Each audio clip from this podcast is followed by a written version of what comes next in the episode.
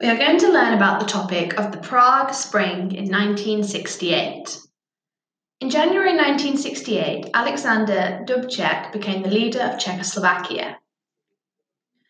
Living standards in Czechoslovakia had fallen under the Soviet rule, which was led by Antonin Novotny.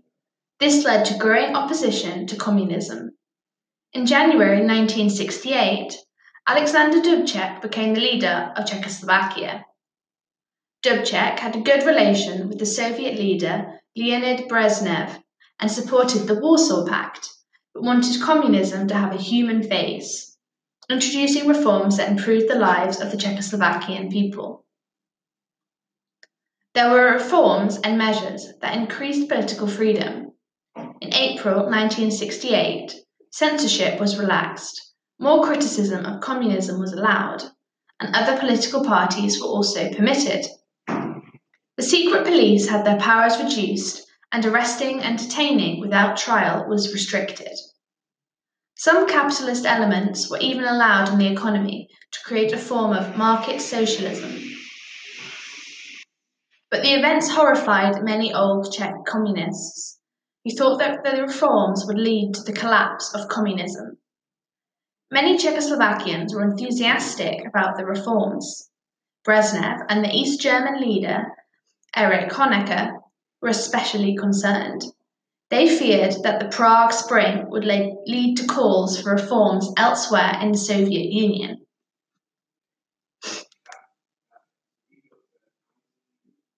Brezhnev was unsure how to act. He was close to Dubček and did not want to risk his country's reputation by going to war, so he did nothing. So Dubček supported Brezhnev and the Warsaw Pact, but he wanted communism to have a human face. Let's see if you can remember some dates. When did Alexander Dubček become the leader of Czechoslovakia? That was in January 1968. So after the Prague Spring, or this period of liberalisation, Brezhnev realized that he could not allow the reforms to go through. Dubček did not agree to abandon the reforms, so the Soviet Union sent in Warsaw Pact troops into Czechoslovakia. This led to the Brezhnev Doctrine. So let's take a look at that in a bit more detail. In August 1968, Soviet troops entered Prague and Dubček was arrested. Nobody in Czechoslovakia was inspecting an invasion, especially their armed troops, who were completely unprepared. Czechoslovakia became a strict Soviet state again, led by Gustav Husák. The process of rolling back reforms was called normalization. In the Brezhnev Doctrine, the USSR declared that they had the right to invade any country in its sphere of influence, which threatened the stability of Eastern Europe. Was condemned by the USA. Communist parties in the democratic West were shocked and broke away from the Soviet Communist Party. Other countries in the Eastern European bloc now had to obey strict Soviet rule or they risked being invaded.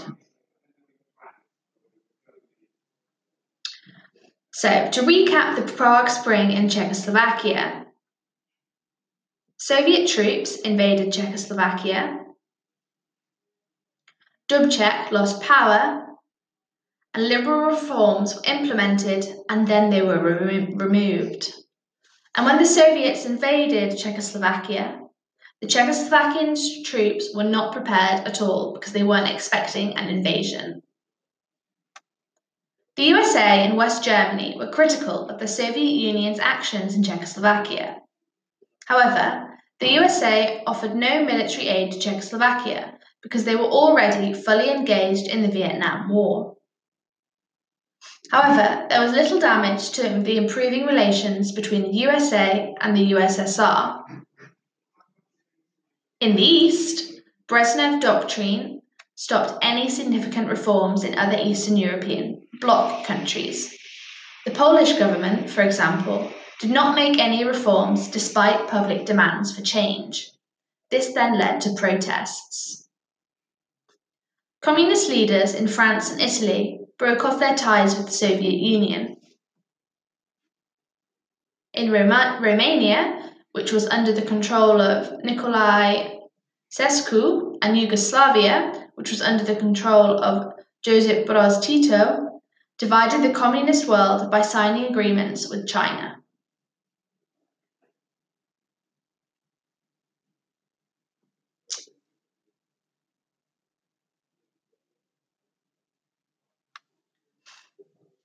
So let's take a look at those uh, relationships again. So, which relationship was not damaged? So, despite the uproar, there was little damage to um, the USA and the USSR relations. And the USA was led by President Kennedy at that time. So, to recap all of that, Brezhnev and Honecker feared that the Prague Spring would lead to calls for reforms elsewhere.